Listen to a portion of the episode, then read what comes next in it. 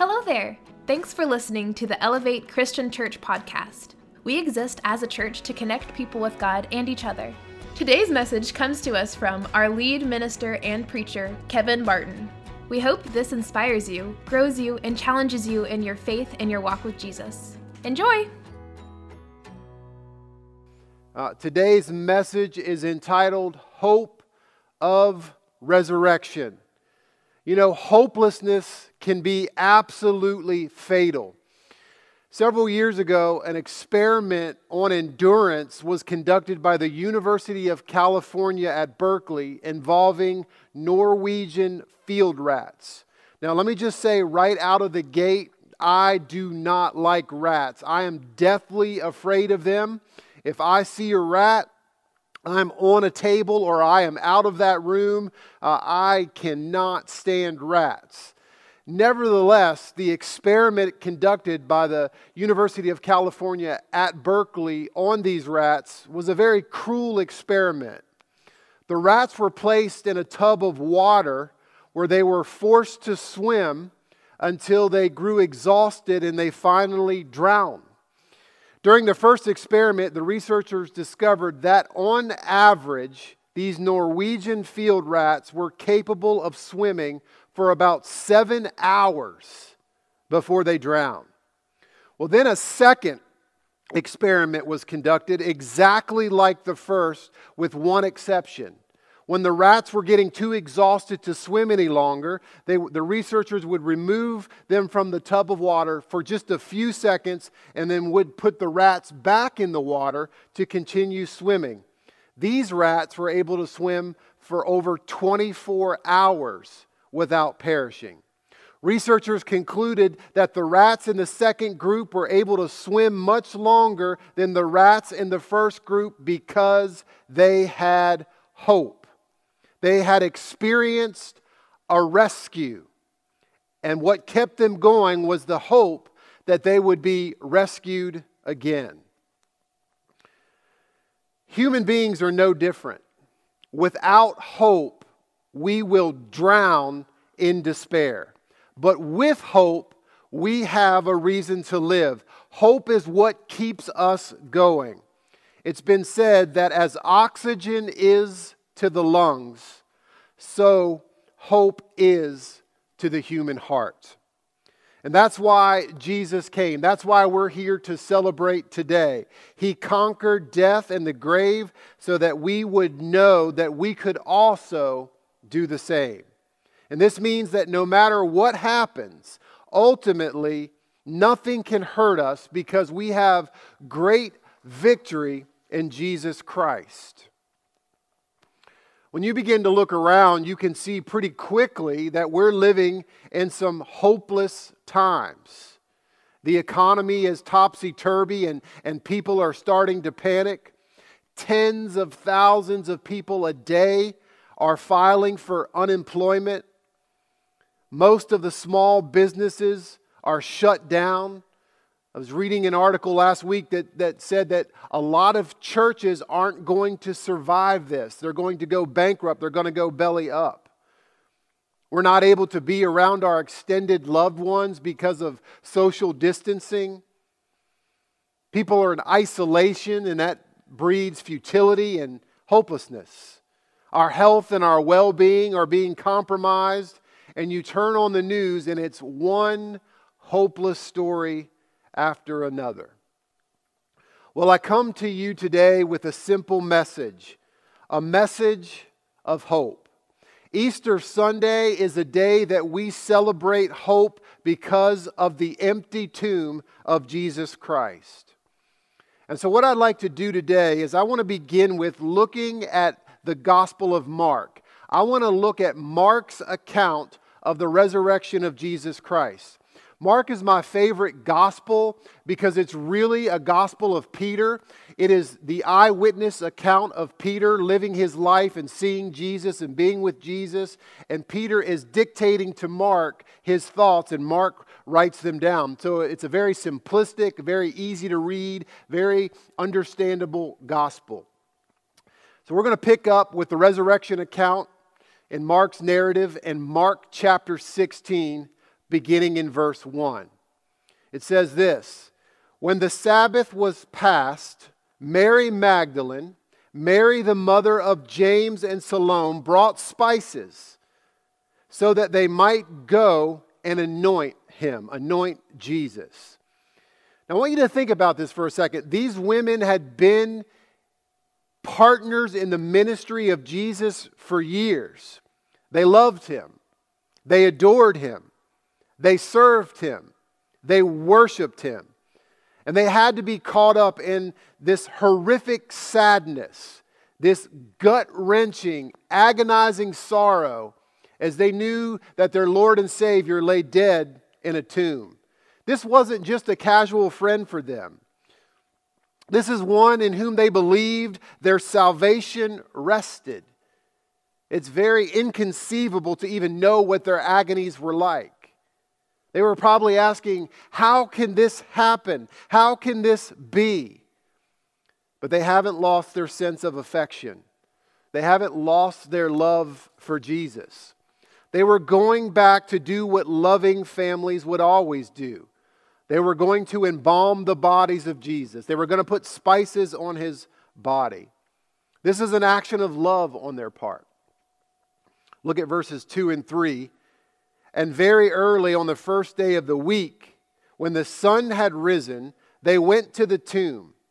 And they were saying to one another, Who will roll away the stone for us from the entrance of the tomb. So they knew where the tomb was. Perhaps they were there on Friday when they saw the tomb, the stone rolled and the tomb sealed shut. And as they were walking to the tomb, they were, they were thinking and talking to themselves, how are we going to remove this stone? How are we going to get to the body? We're not strong enough to move the stone. We'll look at verse 4.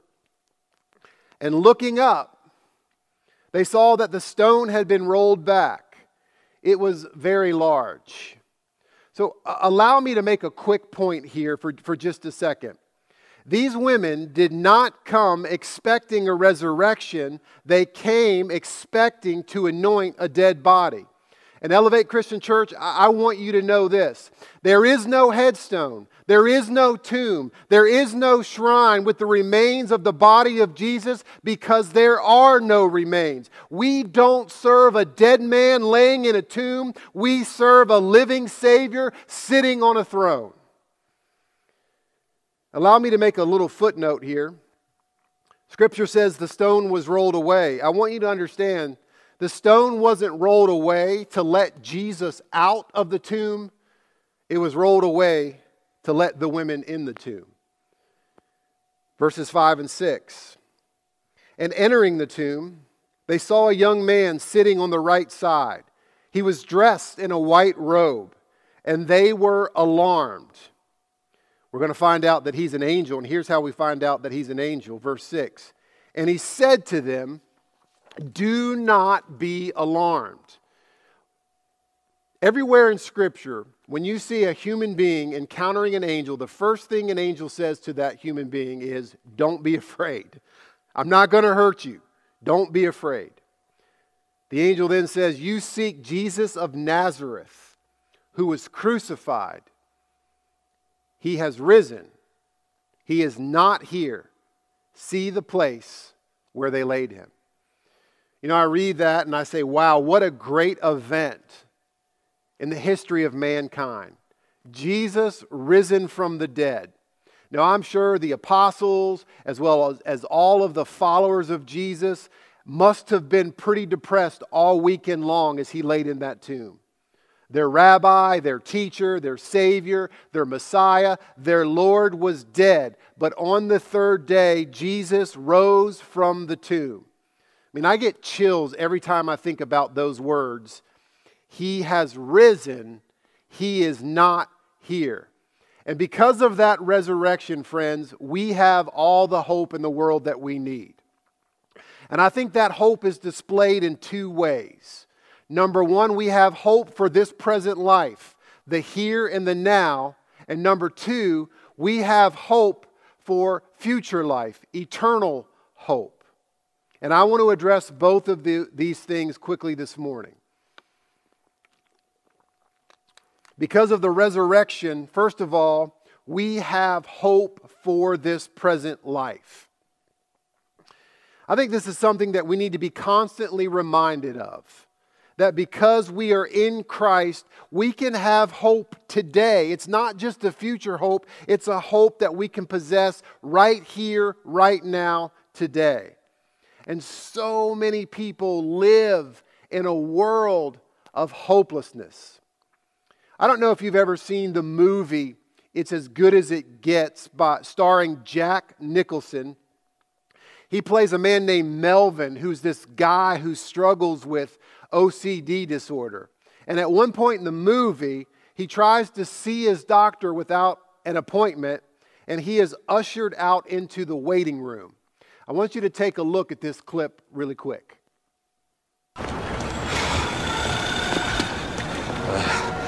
We're sidewalk in New York. Look where they put it.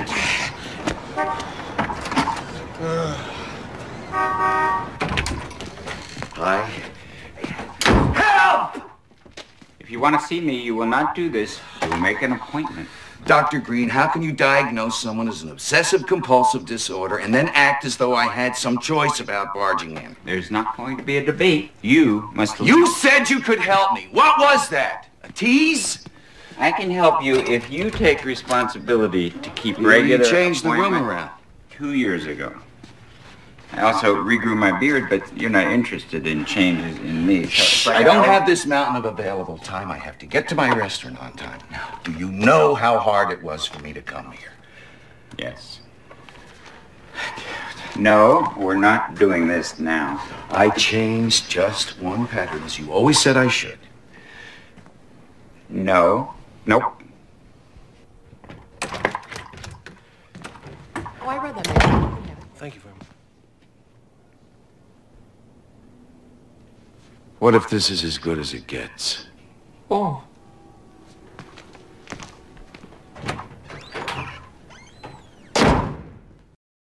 What if this is as good as it gets?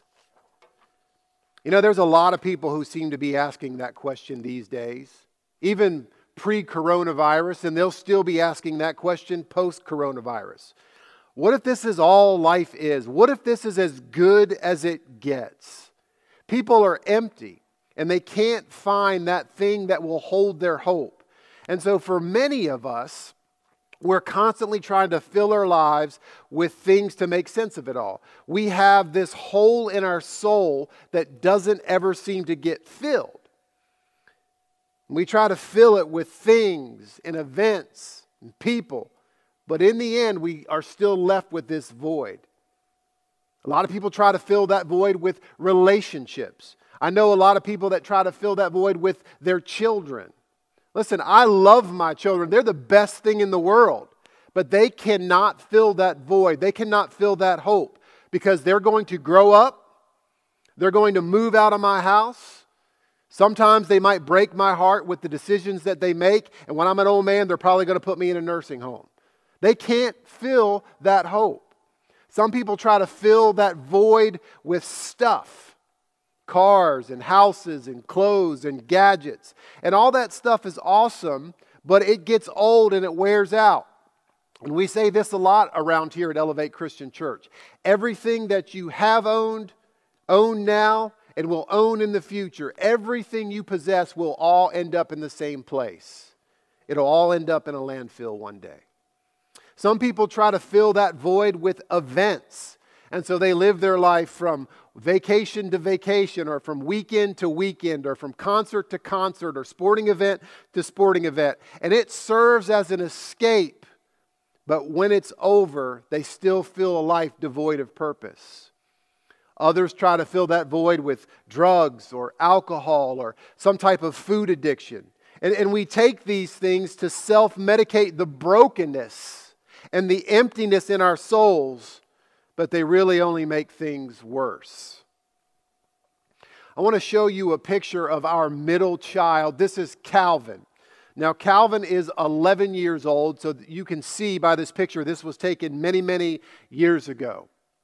We used to go to the University of West Georgia for the CCF, the Christian Campus Fellowship ministry there, and we would cook dinner for about 120 students, and after dinner, we would stay for their worship service. And so we had a team there, and Calvin came with me, and uh, some of our elders were there, and their children uh, were with us. And two of our elders' children, Bradley and Jessa, were kind of keeping an eye on Calvin in the, in the grass while we were kind of cooking and getting set up. And Bradley and Jessa had brought this big bag of, of candy, and they were giving it out freely. And, and Calvin overindulged in, in this candy. I mean, he ate so much. I don't even know how much candy he ate. Well, we were leaving West Georgia in Carrollton and we were driving back home, and Calvin was very quiet. And I said, Man, what's wrong, buddy? And he said, Dad, my, my tummy hurts. And no sooner than those words came out of his mouth, all of a sudden, Calvin begins to throw up. And I don't mean to be overly graphic, but it was like chocolate lava spewing out of his mouth. And I, am dry heaving down the road because I'm, I'm the type of person that can't take that. And so I'm, I'm kind of dry heaving down the road. I, I call my wife, Lindy. I'm trying not to breathe through my nose so I sound ridiculous. And I tell her, man, he is, there is a mess everywhere. Well, we finally get home. And like I said, he's a mess. At this point, I just pick him up. I take him upstairs. I put him in the shower wash him off, put on warm pajamas. And by this time, he was hungry and thirsty because he had gotten rid of everything in his stomach. So I gave him something healthy to eat and some water. He ended up being fine. You know, I can't help but think that's the same thing God does for us. When we fill our lives with what we think is substance, the things of the world, but in the end, that stuff just leaves us sick and empty. But our Heavenly Father picks us up in His mercy. He washes our bodies through baptism with the blood of Christ. He gives us the bread of life and living water. He restores our heart. He transforms our mind, and He gives us hope for today. And He did this for us when we were disobeying Him.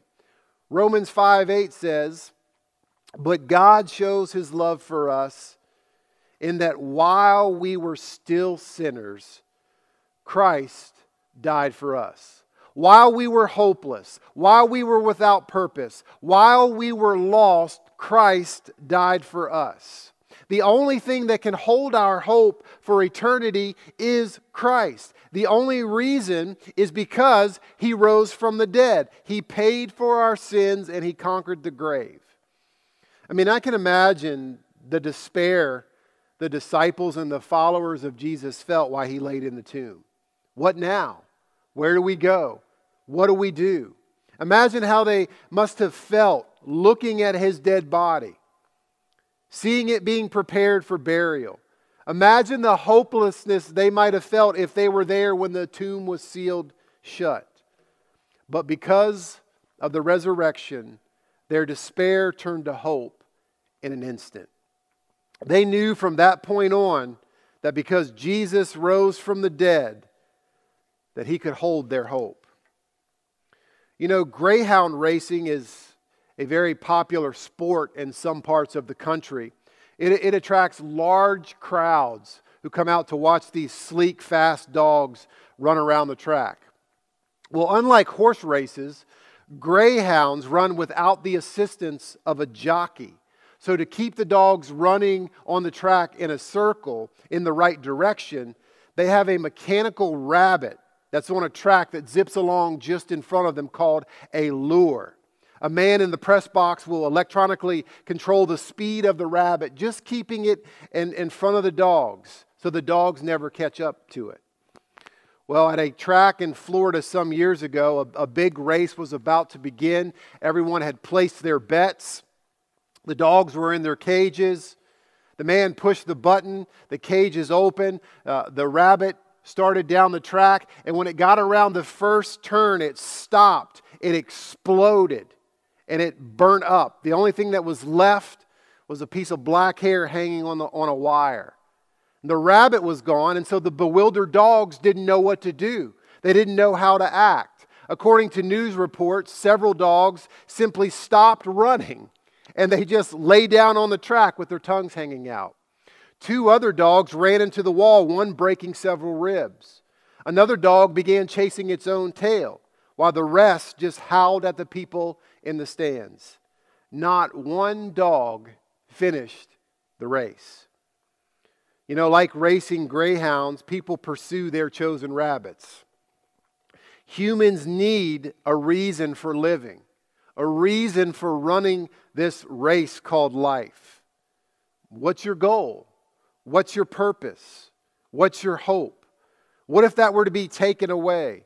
You know, sadly, many people chase an illusion, a mechanical rabbit of sorts that ultimately turns out to offer no hope at all. But it was the Apostle Paul who wrote these words I press on toward the goal to win the prize for which God had called me heavenward in Christ Jesus. To know Christ is the only lasting hope. He is the only thing that can hold our hope for this present time. And so I want to encourage you, as I did last week, to live every day, not just Easter, to the fullest because we have hope in Him due to the resurrection. The second thing the resurrection offers us is this it offers us hope for the future, it offers us eternal, everlasting hope. In the book of, in the book of 1 Corinthians, chapter 15, the Apostle Paul writes this lengthy chapter about the resurrection of Christ. It is called the resurrection chapter. It's a wonderful chapter well, he transitions from Christ's resurrection to the resurrection that we are going to experience one day, about halfway through the chapter. And he describes that our bodies will be raised in glory, that we will be transformed, that we will be given these new and these glorious, whole, healthy, beautiful bodies. I don't know if you have watched or you do watch the television show The Walking Dead where, where people contract this virus, and, and when they die, uh, they are resurrected from the dead, but they come back as, as zombies, walking dead men and walking dead women. Uh, the, the dead are raised, but they're in the same decrepit bodies. They look absolutely hideous. Well, this is not the type of resurrection that Paul is talking about. In fact, he's going to talk about a dead, decomposing perishable body that's planted in the ground, but a new and a glorious body will be raised. And Paul's going to make the argument that our bodies are just like seeds when they're buried in the ground, when they're planted in the ground. Look at 1 Corinthians 15, verses 35 through 37. but someone will ask, how are the dead raised? With what kind of body do they come? You foolish person.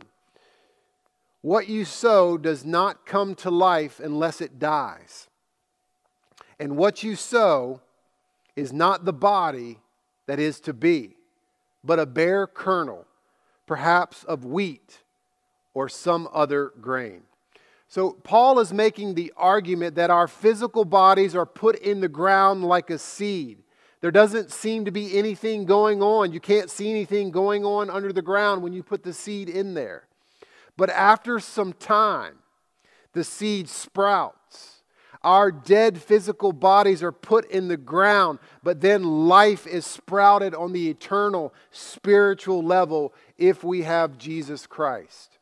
As the seed dies it, and then germinates, it gives birth to new life. Look at verses 42 through 44 of 1 Corinthians 15. So is it with the resurrection of the dead. What is sown is perishable, what is raised is imperishable.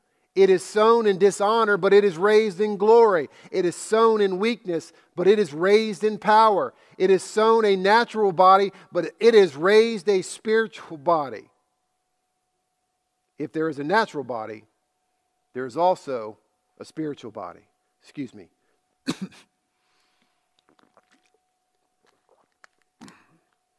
so then Paul makes this beautiful challenge to us not to be consumed with this physical body. Because we're going to have a new and a glorious resurrected body in the future. And so the de- so death for the Christian is really not a bad thing at all. It's when our hope comes into full bloom. And so Paul reaches the crescendo of this chapter in verses 54 through 56 of 1 Corinthians 15. He says this When the perishable puts on the imperishable, and the mortal puts on immortality, then shall come to pass the saying that is written Death is swallowed up in victory. O death, where is your victory? O death, where is your sting? The sting of death is sin, and the power of sin is the law. But thanks be to God who gives us victory through our Lord Jesus Christ. You know, He offers us hope for the future. The sting of death is gone, it's removed by the death, the burial, and the resurrection of Jesus Christ. There is no sting left for the Christian. A little boy and his father were driving down a country road on a spring day. They had the windows down, and a bumblebee happened to fly into their car. Well, the little boy was petrified. He went into an absolute panic because he was deathly allergic to bee stings. Well, the father trapped the bee between the windshield and his hand for a moment, and then he let the bee go. And when he let the bee, the bee go, the boy began to panic again. He said, Dad, this bee is going to sting me, and if he stings me, I could die. Well, the father reached out his hand and he pointed to his hand and he, he pointed to a little stinger in the middle of his hand where the bee had stung him. You see this? He asked his son. You don't need to be afraid anymore. I've taken the sting for you. The bee doesn't have a stinger, it can no longer hurt you. You know, as Christians, we don't need to be afraid of death because Jesus Christ took, took the sting of death and sin away. It was the Apostle Thomas, when he saw the resurrected Jesus, that didn't believe that that was really Jesus. And Jesus showed him his hands and his feet, showed him the nail scarred hands. That's a picture of the sting of death taken away for all of us. And because Jesus defeated death and rose on the third day, the sting of death is gone for the believer. He gives us hope in the here and now, and He gives us hope from now on, hope forever. And so we celebrate that today. Jesus is risen. We too will rise with a new and a glorious body a body that is imperishable, a body that will never get cancer, a body that is always immune to the coronavirus, a body that will never wear, wear out or grow weary, a perfect spiritual body because of the hope we have in the resurrection of Jesus Christ. We walk in that hope, we live in that hope, we cling to that hope. Jesus is risen, and Jesus is Lord. Happy Easter. Happy Resurrection Sunday.